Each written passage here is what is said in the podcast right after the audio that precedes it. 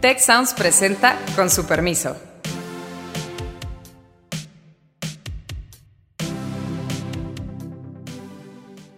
Con su permiso, yo soy Carlos Elizondo. En este su podcast hoy vamos a platicar sobre la propuesta metida al oscurito en el Senado de ampliar el periodo del presidente de la Corte por dos años más.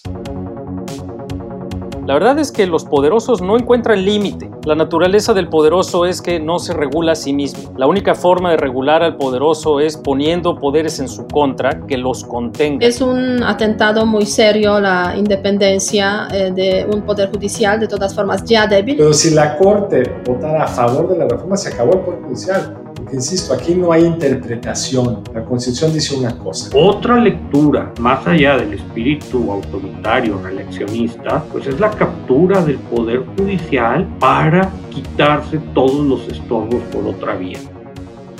Nos acompañan en esta ocasión Beata Boina, Héctor Villarreal y Alejandro Puare. Yo creo que el, te- el tema indiscutible de la semana, sin duda lo que pasó la semana pasada, que es alarmantísimo, muy alarmante, es lo de la Corte. Es decir, que haya un, una, un Senado que con toda desfachatez se atreva a decir a último minuto que va un transitorio en una ley que claramente va en contra de lo que dice la Constitución. Y no estamos hablando de un tema doctrinario, que si el mercado, la soberanía, no. La Constitución dice cuatro años. Y lo que el transitorio dice, dos años más. Eso es mejor inconstitucional. Dos más. Punto, sí. punto, punto. A mí lo que me sorprende muchísimo es que el, eso, eso lo aprueba el Senado, ¿no? O sea, donde se supone que eh, pues la oposición tiene cierta fuerza. Eh, Ay, pues es que es, ahí es donde se muestra que no son oposición. Sí, así es. Ni el P R I, ni el, ni, ni el P R I, ni, bueno, lo que queda del P R D. Votaron a favor. Hasta le sirvió a Dante y a su partido para decir... Nosotros sí somos oposición, claro. Han votado montones de cosas con Morena, pero esta no. Hasta les sirvió para eso. Ahora, yo creo que en ese contexto, aunque claramente algunos o muchos priistas y muchos perredistas votaron o se abstuvieron o votaron a favor, es una iniciativa del gobierno con la venia del presidente. Porque el presidente ya va dos mañaneras que lo que dice es, a mí me parece muy honorable el señor Zaldívar. Si el señor Zaldívar fuera muy honorable, no puede aceptar esto. Esto solo lo acepta una persona no honorable. Esa es la trampa mortal desde el punto de vista ético en la que se colocó el presidente. Sí, ahora bien, hay que también, yo creo que tener en cuenta que el proceso, digamos, legislativo en ese sentido no ha terminado y por lo pronto, pues quizás eh, la, la Corte pues está esperando a que finalice ese proceso, aunque pues sí debería tomar la palabra el presidente de la Corte para pues... Este es un muy buen argumento, Beata, es, es muy conmovedor ese argumento, pero el presidente de la Corte ya se metió en el proceso legislativo. El presidente de la Corte, contra lo que dice la Constitución, propuso una reforma, y no solo la propuso, la fue a defender a la mañanera, como si fuera un empleado del gobierno. Entonces, el argumento de que no hablan porque son muy prudentes y no quieren intervenir, ojalá que sea cierto, pero Zaldívar ha participado como un empleado del presidente en la mañanera, hombre. A mí esto, compañeros, me parece escandaloso. Digo, para empezar, tiene hasta su dejo de humor negro. ¿Quién va a jugar, quién va a juzgar la constitucionalidad de esto? Y, y, y, y, y pues ya, ya de entrada, o que el presidente de la Corte se va a abstener, se va a abstener por conflicto de interés de, de votar, o, o, o, o cómo, cómo, cómo pensar esto. Pareciera que que un daño institucional tan grave en un transitorio que se pone, se mete de último momento, que, que no llega a la opinión pública antes, que probablemente muchos senadores ni se enteraron de, de que al menos que se iba a poner. Y para una reforma de este calado, de esta envergadura, pues ¿de qué se trata? O sea, se trata, mi querido Héctor, de hacer con la ley lo que quiere. El presidente no se ha hecho cargo de que es una ley inconstitucional.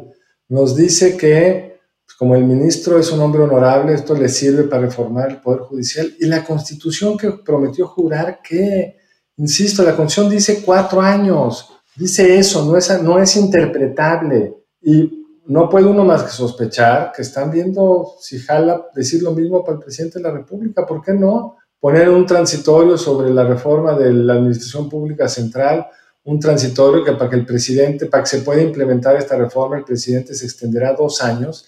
Dime, Héctor, ¿cuál es la diferencia entre eso y esto? No, se parecen mucho, se parecen mucho. Sin duda, y además a, a, aparejado la idea de que estamos viviendo bajo una, en la narrativa del gobierno, lo que están empujando es esta idea de que estamos viviendo bajo una autoridad electoral completamente ilegítima, abusiva, que está en contra del pueblo, etcétera, ¿no?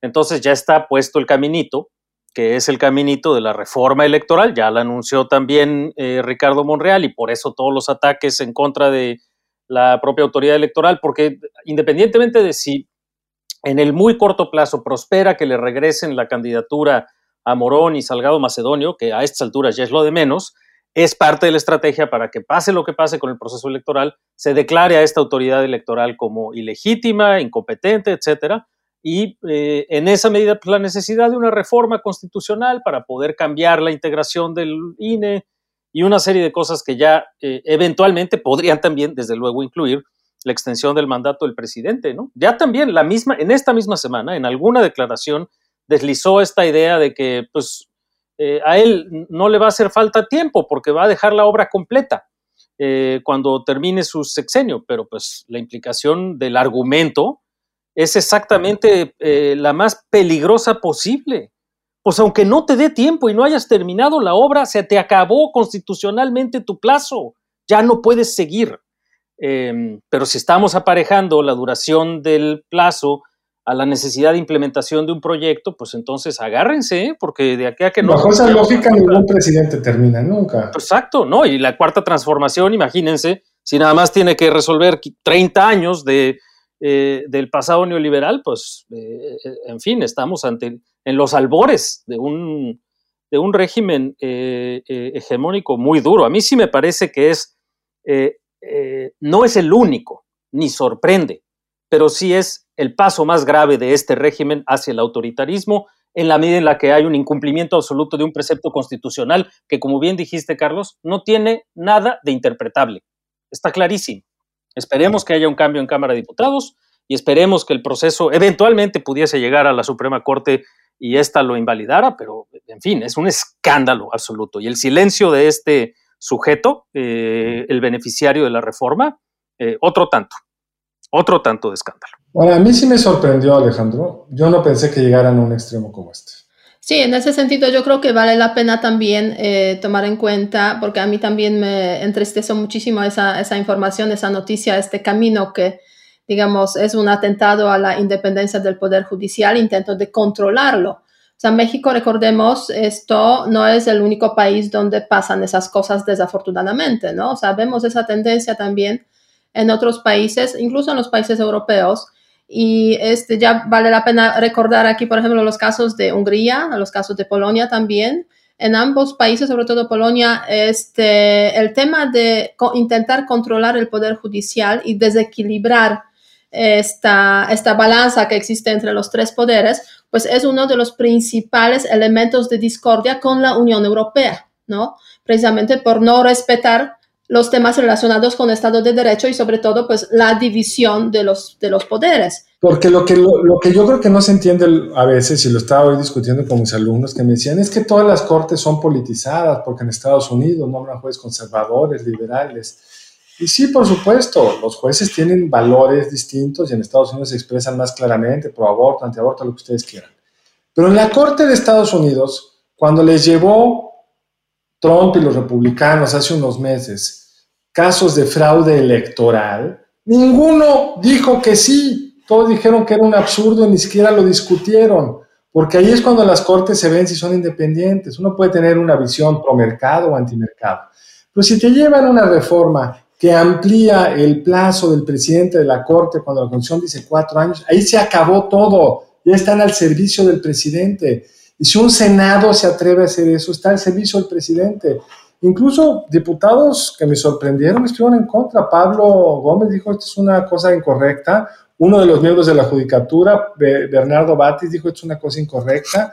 Ojalá, que es cuando se va a ver quiénes son facilitadores de la hegemonía autoritaria y quiénes pues creen en un proyecto, pero son también demócratas. Creo que está, creo que está muy bien que lo pongas en ese contexto. Sí, eh, me gusta Carlos. mucho también, Carlos. Es que, es que yo creo que eso es precisa la, precisamente la línea. Por más simpatías que tengas con el, con el proyecto, en la medida que estés dispuesto a torcer la ley, y una ley tan clara que no da para interpretaciones, pues te pones pues, del lado no demócrata, punto. Este, este es justo el punto de cuáles son los, los frenos realmente ante este desliz hacia el autoritarismo. Y esos solamente pueden venir de personas que están en posiciones de poder eh, político y jurídico, que potencialmente fuesen aliados del régimen y que dicen así no, y que no están dispuestos eh, a...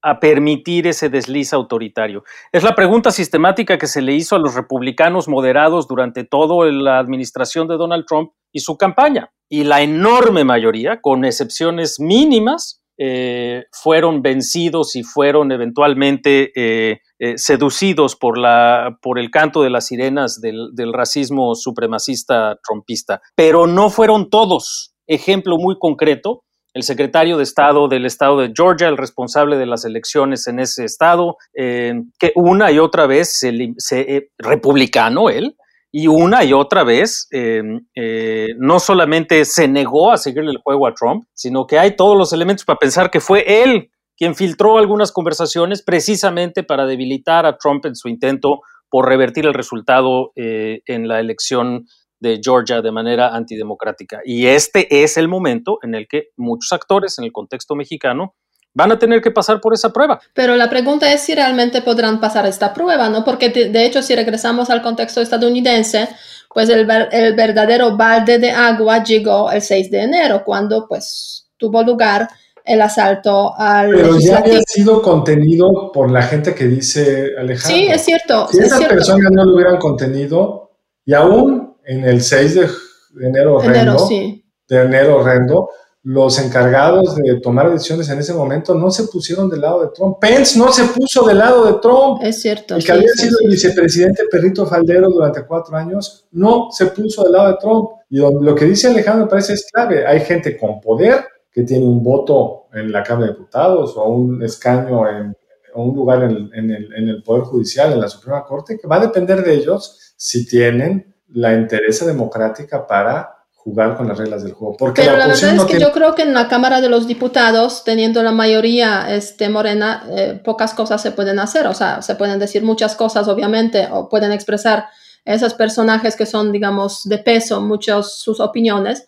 pero desde el punto de vista, digamos, formal, Poca, poco se podrá cambiar en este sentido. Si el Senado, donde tiene supuestamente mayoría, digamos, de oposición, no pudo hacer nada, todo lo contrario, ¿no? Entonces yo dudo que en el legislativo se podrá frenar ese proceso. Yo no estoy seguro de eso, Beata, porque la ventaja de que hay una Cámara Revisora es que te meten el gol en la Cámara de Origen, en este caso el Senado, y el tiempo que transcurre entre la Cámara de Origen y la Cámara Revisora pueden pasar muchas cosas. Lo vimos con la ley orgánica del Banco de México. Ahí el Senado les impuso una cosa impresentable y se hizo tal escándalo y los diputados ya no la votaron. Eso es lo que está en juego ahorita. Puede sí, ser pues, que ni llegue a la Cámara de Diputados, que el escándalo sea suficientemente grande como para que, que el presidente también le va midiendo, ¿eh? Tampoco es un cuate que no se dé cuenta hasta dónde está llegando sus acciones. Y él perfectamente puede echarse para atrás si cree que el costo de imponerlo es muy grande. O si alguien como Zaldívar le dice, oiga, colega, amigo, compadre, como se llamen, esto no. Sí, en ese sentido yo creo que el poder, el poder judicial tiene un papel clave, pero por otra parte la pregunta es si hay otros actores que pueden en ese sentido influir, y me da la sensación que realmente pues quizás no.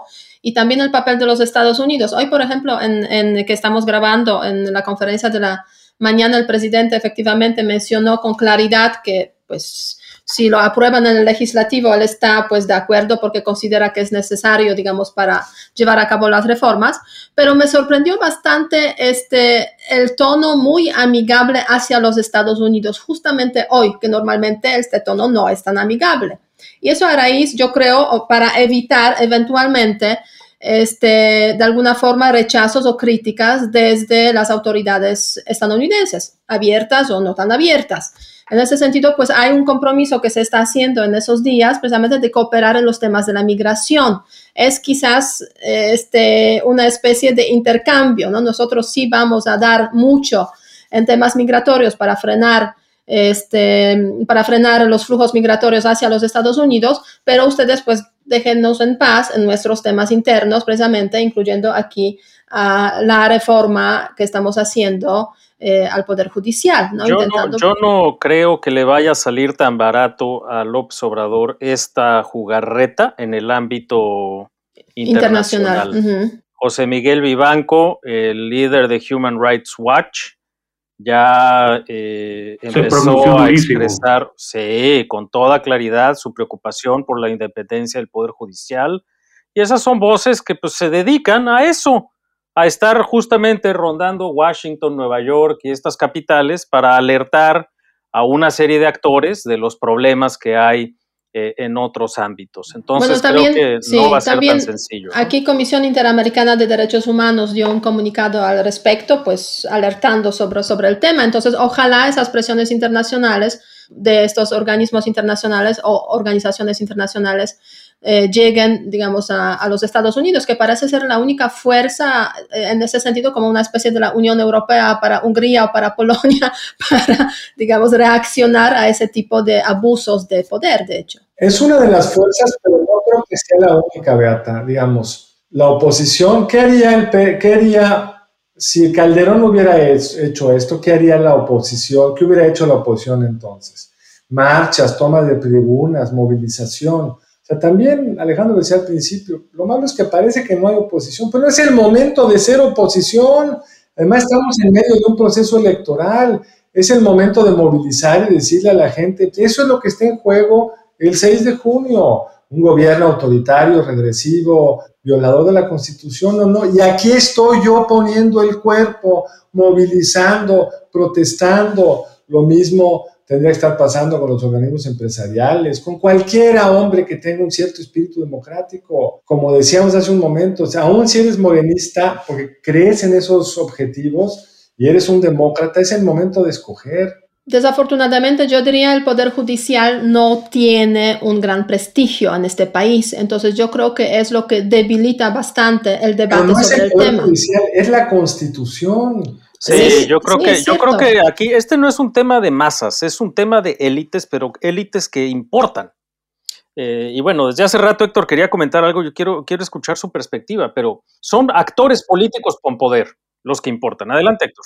Hay otro tema, colegas, que yo creo que está también a, ahí metido y muy obvio. Pareciera que en esta división de poderes imperfecta, con todos los problemas que ustedes gusten y manden, el Poder Judicial, al menos en todo lo que ha estado sucediendo en el sector energético, estaba poniendo orden. Entonces, otra lectura, más allá del espíritu autoritario, reeleccionista, pues es la captura del Poder Judicial para quitarse todos los estorbos por otra vía. Creo que también es bien delicado. o sea, o sea la, la, la, la visión menos pesimista que nos ofreces, mi querido doctor Villarreal, que es bastante es que, mala. La neta, la neta, no es, no es autoritario per se, es autoritario para que podamos hacer la debacle energética bien hechecita. ¿Esa es la propuesta? Y muchos otros, y muchos otros temas. O sea, yo, yo creo que esto, esto entró... Eh, Esto entró por la puerta de atrás,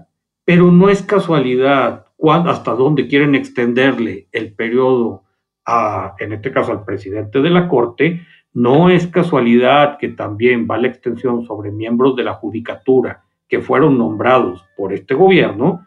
Entonces, pues es quitarse de enfrente algo que ha sido de facto de los pocos contrapesos que quedan. Yo creo que Héctor tiene razón. El, el objetivo de fondo es el control de la expansión en la contratación de jueces y magistrados que tendrá lugar en los siguientes tres o cuatro años. En parte bien motivado, porque la Judicatura se ha vuelto una agencia de colocación de primos. Julio Ríos tiene un gran trabajo, profesor del C I D E, donde muestra cómo el nepotismo en la Suprema Corte, es una, en el Poder Judicial, es una cosa horrenda. Y lo que Zaldívar podría justificar como argumento de haberse puesto al servicio del presidente de la República es que es un, hay un bien mayor que es limpiar el Poder Judicial y que él como hombre honorable va a poder contratar a los mejores jueces y magistrados. Esa sería la lectura positiva. La lectura negativa es, como bien decía Héctor, muchos de esos miembros de la Judicatura son gente cercana al presidente López Obrador. Quizá lo que quieren es poner, como hemos visto en la Comisión de Regulador de Energía, no a los mejores técnicos en energía, sino a los más leales al presidente. Ahí es cuando se acaba un Poder Judicial. Pero con todo el desprestigio de que hoy tiene, el Poder Judicial se le ha enfrentado al presidente muchas veces, empezando por Zaldívar, que como ministro de la Corte se opuso al presidente que lo había nombrado o que lo había propuesto, que era Felipe Calderón.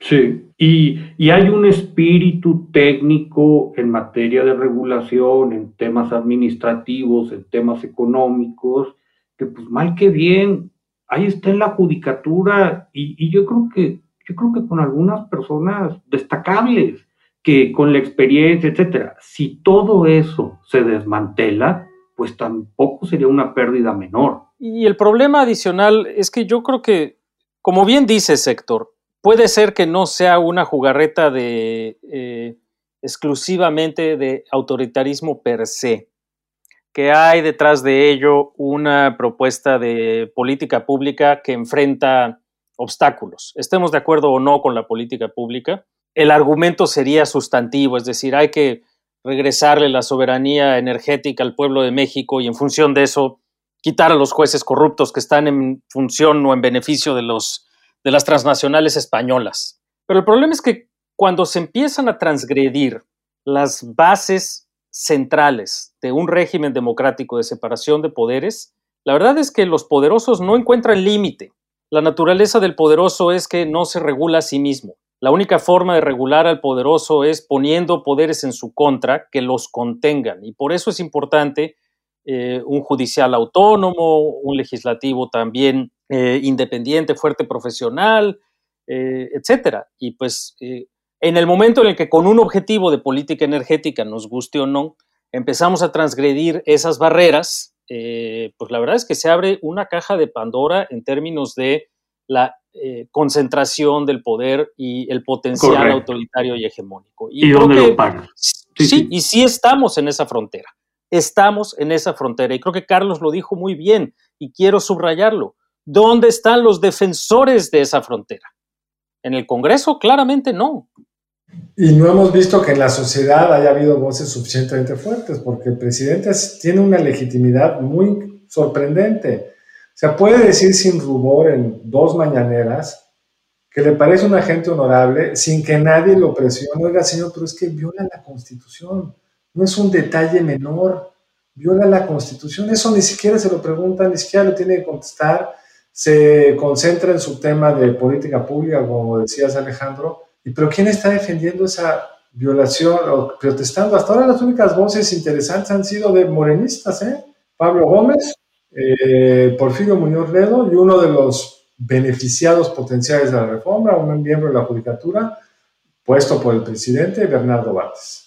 Sí, por eso mi temor básicamente es que este debate básicamente no va a funcionar, digamos, a nivel más amplio o con voces poderosas, y no hay forma para frenar esos cambios, y, y eso es lo más triste en todo ese proceso. Lo veremos seguramente en breve, eh, no cabe duda cómo se soluciona ese, eh, este tema, pero...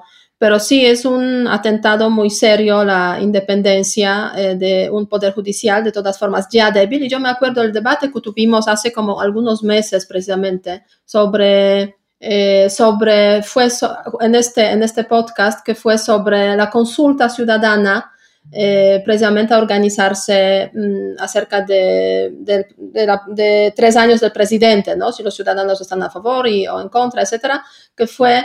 Eh, solucionada eh, una solicitud del presidente eh, pues a favor del presidente, ¿no? Entonces en aquel entonces estábamos hablando que pues esta primera actuación de la Corte eh, de Justicia pues la verdad es que no es muy buena y no podemos ver como resultados positivos como este Poder Judicial que debe frenar en caso de Eh, frenar a, al presidente, al Poder Ejecutivo en caso de pues de alguna forma cuestionar la Constitución. Y yo creo que ahora estamos, y hemos hablado en aquel entonces, que en medio año más o menos podemos ver, en caso de otras, otras sentencias de la Corte, cómo va a funcionar realmente este Poder Judicial frente al Poder Ejecutivo. Y yo creo que hoy estamos viendo que hay una clara dependencia, o puede haber una clara dependencia de este Poder Judicial. Que no... Yo creo que la clave está en el puede haber, y esa va a ser la gran pregunta. Digamos, el primer freno sería la Cámara de Diputados, que a lo mejor tienen razón y la votan y se acabó el problema, y les calla a ellos. Lo primero que hay que recordar es que la Corte se ha tardado mucho en las controversias constitucionales.